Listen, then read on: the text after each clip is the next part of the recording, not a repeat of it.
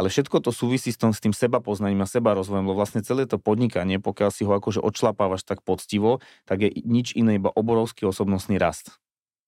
Hej, a iba je otázka, či na konci proste máš viac alebo máš menej peňazí, ako keby si išiel nejakou inou cestou, ale to fakt, že osobnostný rast. Dnešným hostom je Tomáš Terek. Tomáš je founder dvoch spoločností. Prvá z nich je jazykovka Empire a druhá je konzultačná spoločnosť BizBuilders, ktorá sa zameriava na strategické riadenie firiem. Jedna z týchto spoločností už presiahla dvojmiliónové tržby kumulatívne a druhá má ešte odvážnejšie ciele. Obe firmy poskytujú služby, ak aj vy podnikáte v oblasti služieb a predávate nehmatateľné, tak táto epizóda je pre vás. A možno aj vám pomôže vybudovať miliónový biznis. Moje meno je Jaroslav Sedlák a toto je podcast 24 hodín na úspech. A my to aj našim klientom v rámci e, konzultačky hovoríme, že keď ste služba, sproduktujte sa. Neviem, či, či existuje na to nejaký terminus technicus, a u nás v rámci Officeu teda vznikol, že musíme sproduktovať tú službu, to znamená, ty keď dneska si, dajme tomu, že si najšikovnejší konzultant pre podcasty, tak ten človek nevie, čo si kúpi, unless mu urobíš nejaké doslova balíky. To znamená, keď to prestaneme úplne to zjednoduším, nech to je esenciálne e, praktické, tak keď príjem k tebe na web, tak vlastne nemal by som nájsť informácie o tej šírke, že robím a vylepšujem podcasty, to je vlastne tá nejaká tvoja služba všeobecne, ale že môžeš si kúpiť nejaký starter, nejaký medium, čokoľvek, čiže sproduktujem ti niečo, čo robíš. Áno, mhm. doslova až z balíčko. To je, to je prvá vec. A druhá vec, to znamená sproduktovanie tej služby na taký, až by som povedal, že veľmi ľahko pochopiteľný, pochopiteľný doslova, že balík, aj keď je to veľmi ťažké, to je to najťažšia mm-hmm. vec práve pri takých službách, o ktorých sa bavíme. A druhá vec, ktorá funguje, je, že musíš mať veľmi silnú, silný ten fundament toho produktu alebo tej služby, to znamená niečo, čo je výrazne unikátne ako konkurencia. Zase na vlastných príkladoch poviem, že to, že sme dokázali uh, tú vzdelávačku vyškálovať vlastne na takú veľkú veľkosť, alebo relatívne veľkú veľkosť, je tým, že sme mali vlastne metodiku, ktorou, ktorá pozostáva z toho, že tie kurzy, tie, tie hodiny reálne sú živé, dynamické, že výber lektorov bol taký, že to vlastne kvázi akože v podstate všetci sú talentovaní, skoro hereckí, držia ti tvoj, tvoju pozornosť a tým pádom tá hodina ti strašne rýchlo beží. A tým pádom sa tam deje tá hlavná výhoda, tá hlavná idea, ktorá reálne v tom produkte je obsiahnutá, že sa učíš, že si to neuvedomuješ, čiže ťa to baví. That's the whole miracle. A potom je druhá, že sme to dokázali sproduktovať a marketovať. A v prípade konzultačky, to, čo nám funguje, rovnako sme sproduktovaní. Keď si pozrieš náš web, náš web tak sú to normálne akoby nasekané doslova škrabice, keď to tak nazvem.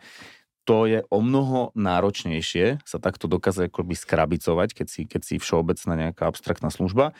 A tiež funguje akoby silná, uh, silná vec, že my sme prudko postihnutí akože uh, biznisovým pohľadom. My sme marketéri, ktorí neodpadávame z farbičiek, ani, ani tomu nedáme žiadnu vážnosť, proste make money.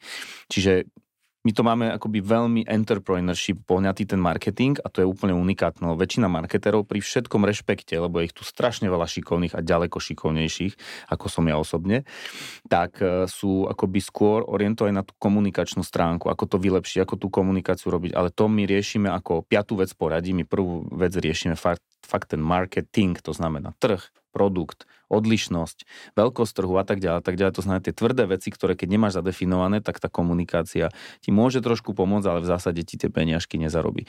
A to je akoby tá druhá kľúčová akoby vec, že keď už sme sproduktovaní, tak tá naša esencia, že proste my ten marketing máme úplne že pretavený do biznisu, že Mm-hmm. To je to, čo klient mi vždy povie, aha, ja som myslel, že sa tu budem baviť o logu, ja hovorím, mňa vôbec nezaujíma vaše logo, lebo je to nepodstatné. V tom celom máte ho dobre.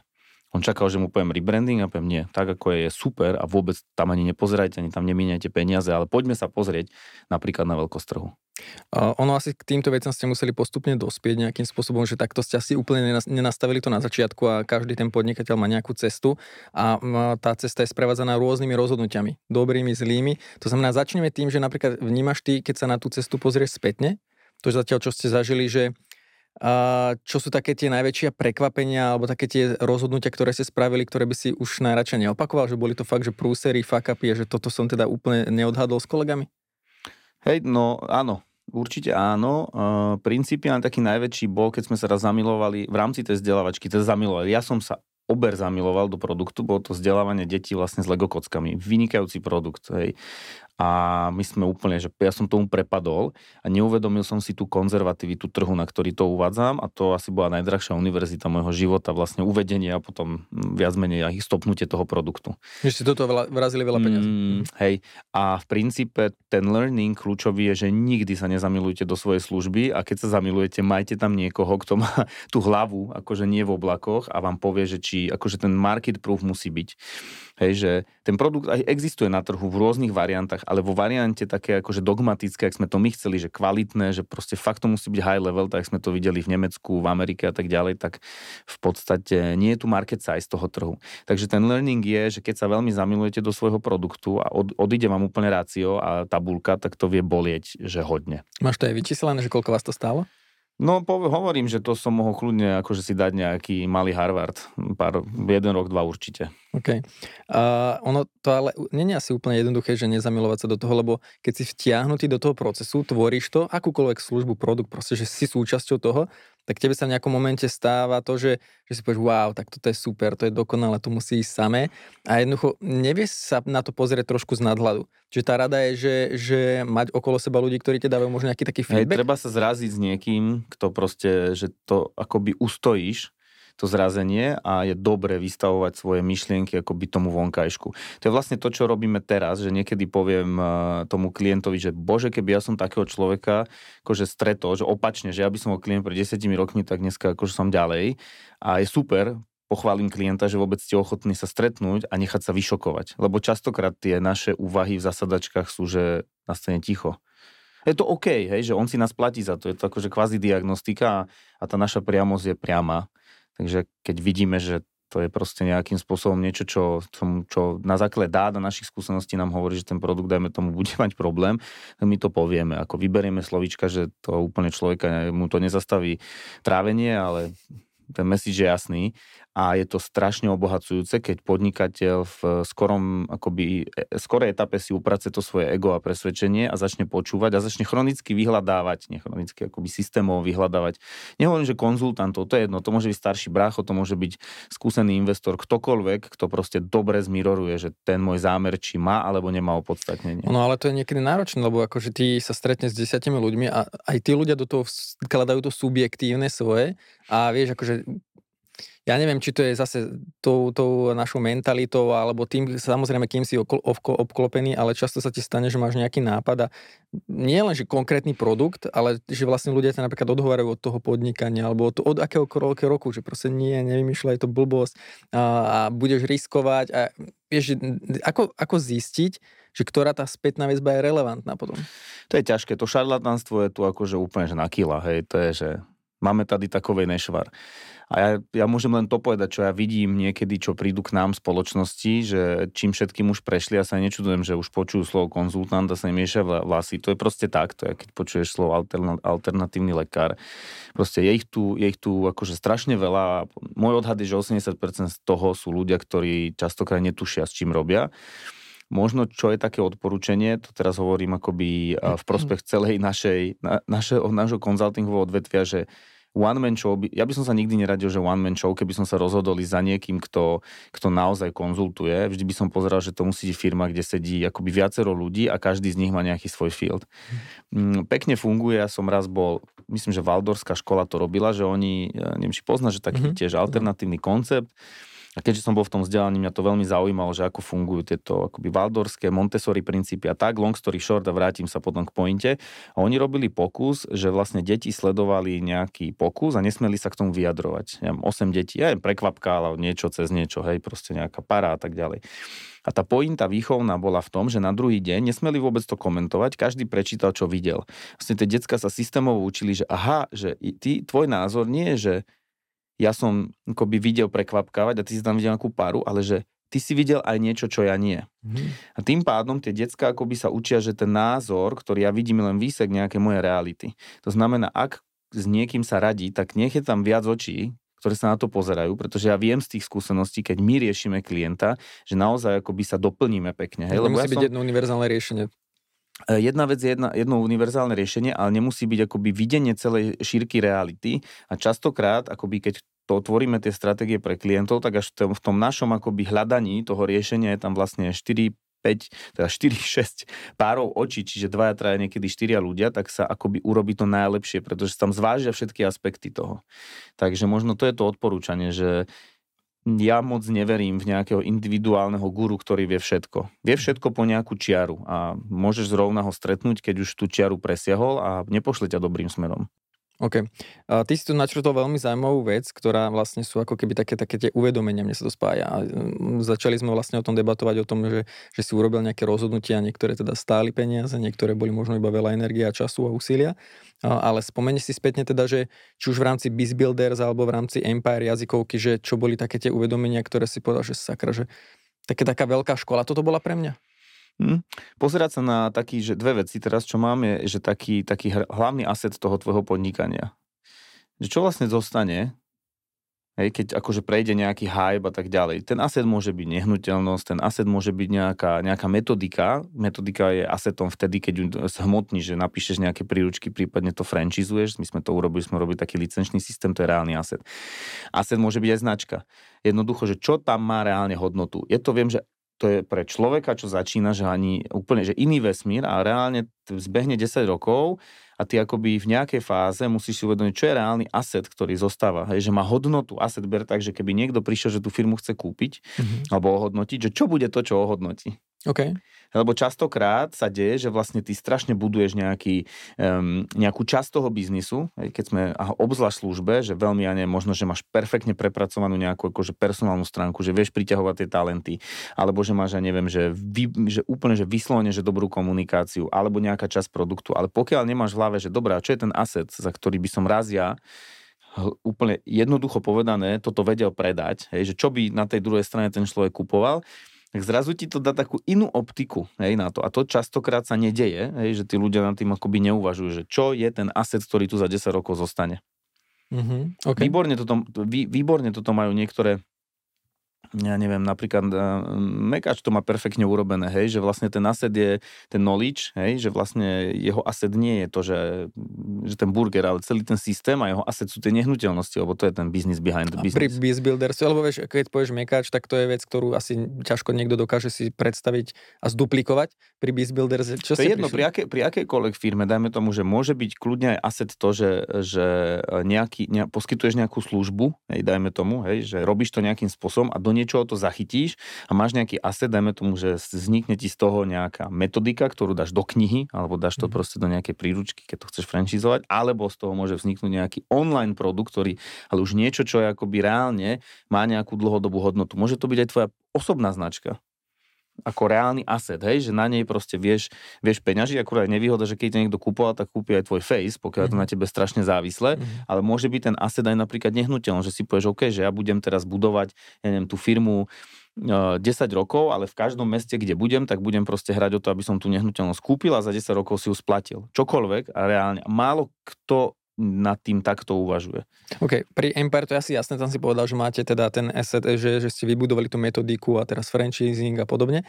A pri Beast Builders, čo je ten asset, asset pre vás? My teraz vlastne akoby, my tým, že robíme strategické poradenstvo, tak sa dotýkame aj čísel, čo je také tiež neortodoxné, že vlastne za nami prídu ľudia, že marketéri, ja si pýtam výsledovku, hej, to je taký ako, že mm, OK, ale myslím si, že po prvom workshope ten človek pochopí, že pre mňa tá výsledovka je len orientácia, hej, že kde sa nachádza a vlastne my cez čísla musíme ten marketing nastavovať, nie opačne, hej, marketing nie je samonosná vec, ty mhm. nepotrebuješ, pokiaľ nie si, že, že iba akoby, že chceš to mať pekné, čo väčšina ľudí chce mať skôr funkčné, hej, že nech to zarába a popri tom aj pekné a obľúbené a love brand a tak ďalej, tak principiálne častokrát proste my skončíme pri tom, že my z tých čísel, keď mám ambíciu raz, že povie, dobre, teraz mám milión a nakreslíte mi, ako mám mať 5, že akou stratégiou marketingovou a my ideme cez celý ten proces, že trh, zákazník, veľkosť trhu a tak ďalej a tak ďalej, tak vlastne my potom, keď chceme nejak akože ho nastaviť, že tak si sledujte čísla, potrebujeme mu vyslovene rozoperovať výsledovku a nastaviť biznis plán. Niekedy robíme také biznis modely, čo je vlastne finančný plán na 5 rokov. A z neho mm-hmm. vychádzajú vlastne tie strategické odporúčania a sú tam za, zaintegrované. Tak.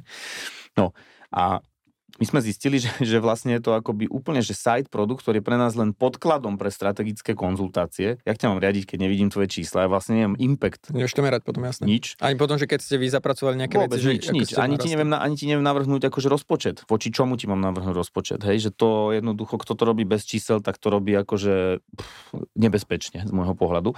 No a nás to vlastne donútilo, že my sme u niektorých, niekoľkých klientov robili normálne reporting, že sme nastavili proste nejak e, finančný model a na ňom sme normálne znásilnili účtovníctvo. V dobrom slova zmysle mm. znásilnili. Hej, že jednoducho sme 3 mesiace nastavovali tak, aby každý mesiac ten CEO, ten majiteľ dostal prehľadný report.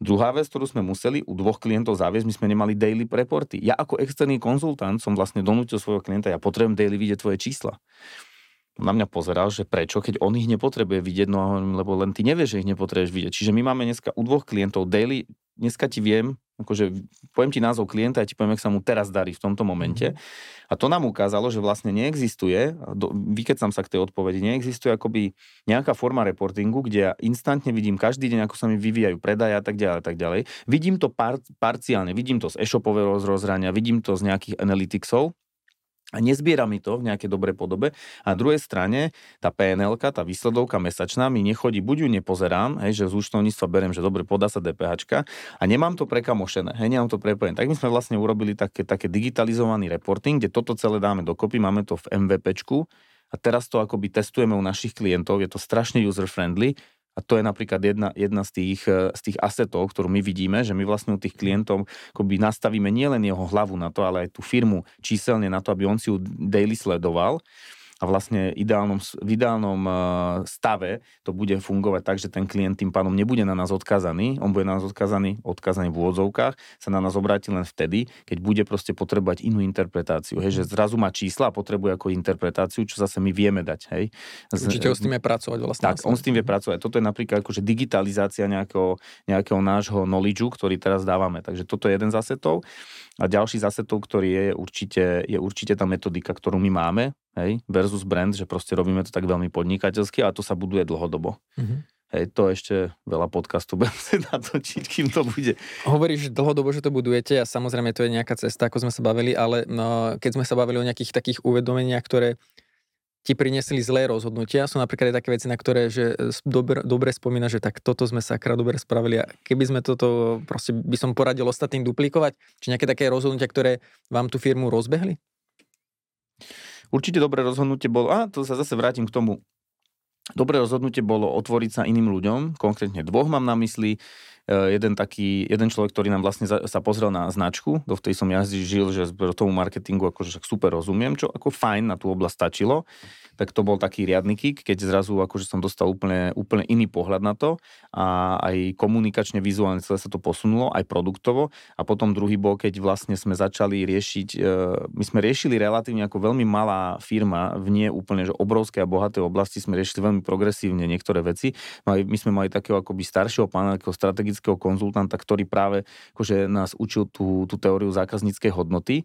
A on vlastne s nami robil Blue Ocean Strategy čo je mm-hmm. výborná vec, výborná vec. Je to akože celozná, celosvetovo známa za nami spôsob riadenia firmy, to je vlastne stratégia Modrého oceánu. No to je kniha, no. Na to sú dve, jedna je staršia, ale tá novšia edícia, novšia, možno má 5 rokov, alebo 3, neviem, tak je o mnoho praktickejšia, mm-hmm. ešte viac roz, rozpitváva tie casey. Hej. A toto boli napríklad také veci, že zrazu sme in, iným sa otvorili. Či furt je to o tej otvorenosti. Hej, že dneska by som sa ešte viac ako Nebať sa pustiť vôbec, si do firmy. Vôbec, vôbec, vôbec, A ďalšia vec, ktorá dneska je, a vidím to u veľa firiem, je, že o mnoho skôr riešiť nástupníctvo, som aj teraz niekde písal nejaký článok, že viac menej ty v nejakom bode akoby dospeješ do toho, že musíš riešiť, čo bude o 3-5 rokov, keď už napríklad tvoja motivácia klesne alebo nejakým spôsobom sa trh zhorší a tak ďalej. A toto je tiež veľká konzervativita na Slovensku, že vlastne púšťanie akoby cudzích elementov a úplne, úplne byť otvorený tomu, že proste tá firma kľudne porastie aj bez teba, a myslieť na to, hej, že kľudne bez teba napríklad, napríklad e, rozmýšľať nad strategickými partnerstvami, že ty vieš akoby v nejakom momente uh, sa zväčšiť Hej, a na to, aby sa zväčšil ďalej, ty už vlastne nemáš dostatok zdrojov, kapacít, lebo už máš nejakú veľkosť, e, udržiavaš to a ty potrebuješ že výrazný krok vpredu a to môže byť nejaký joint venture, môže to byť investor, môže to byť nejaká zásadná zmena v rámci štruktúry majiteľskej a to sú také high level strategies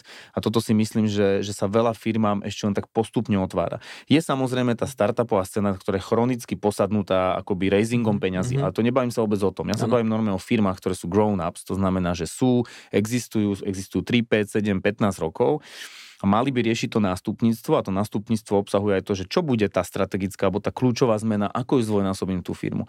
A myslím si, že aj e, na vlastnom príklade vidím spätne, že o mnoho skôr tieto témy treba dávať na stôl, ako už dozrieš do toho, že wow, že čo bude ten next step, hej, že nebáť sa akoby uvažovať aj o tom, že kľudne to môže byť úplne iná forma, nemusím to ja byť, ktorý to proste odlopatuje od maka. A to je tiež dobrý learning, že o mnoho skôr uvažovať o tom nástupníctve vôbec sa tam akoby neviazať a nekresliť. No, mne sa to spája s tým, že keď hovoríš, že, že často je dobré asi si pokladať aj také sám sebe nejaké rozumné otázky, ktoré ťa privedú na iné myšlienky, lebo ty máš nejakú predstavu, s ktorou si do toho podnikania išiel, nejako funguješ dlhé roky a máš nejaký, nejaký cieľ a máš tú predstavu, že takto to bude fungovať, ale zrazu to, čo ty hovoríš, je vlastne ako keby iný pohľad, ktorý môže prísť externe, alebo aj ty sa na seba sa spýtaš nejakú otázku, že sakra nemohlo by to fungovať aj iným spôsobom, čo ti to znásobí? Hej, systémovo sa potrebuješ systémovo vytrhávať z tej operatívy. Normálne systémovo, že do kalendára, že že ja neviem, že raz za kvartál proste niečo, kde dokážem vypnúť, tak sa normálne, že systémovo odstrihneš. To je najlepšia vec. Je to nejaký brainstorming sám zo sebou, alebo ako?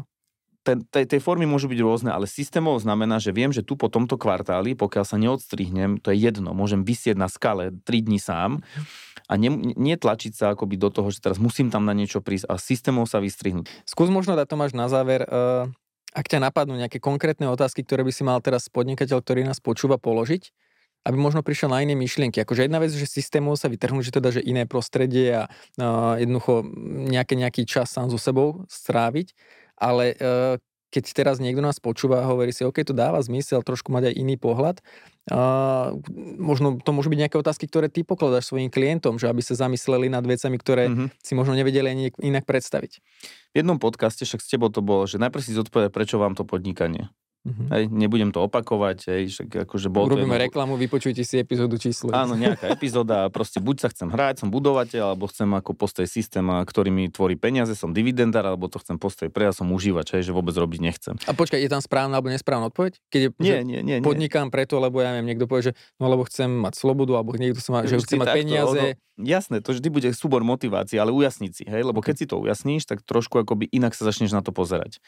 To je prvá vec. Druhá vec je, že ne, neviem, ako sa to deje, deje sa to skôr vekom, že upracujem si ego, že som ochotný proste počúvať iných ľudí. To je, to je, neviem, to je, niekto to má, že má 20 rokov a to dokáže, niekto má 60 a to nedokáže. Takže akoby to je druhá vec. Tretia vec je určite, keď sa hovorí, že ktorú otázku by si mal dať, aký je môj long-term plan s firmou, čo z ňou vlastne chcem za 3-5 rokov, pýtať sa tie veci, pretože potom práve takéto, takéto veci ťa napadnú a možno taká akoby štvrtá vec je, kde tiež je to podstatné pre toho podnikateľa je definovať si alebo spýtať sa sám seba, že kde je ten môj akoby, kde je tá moja genius zone.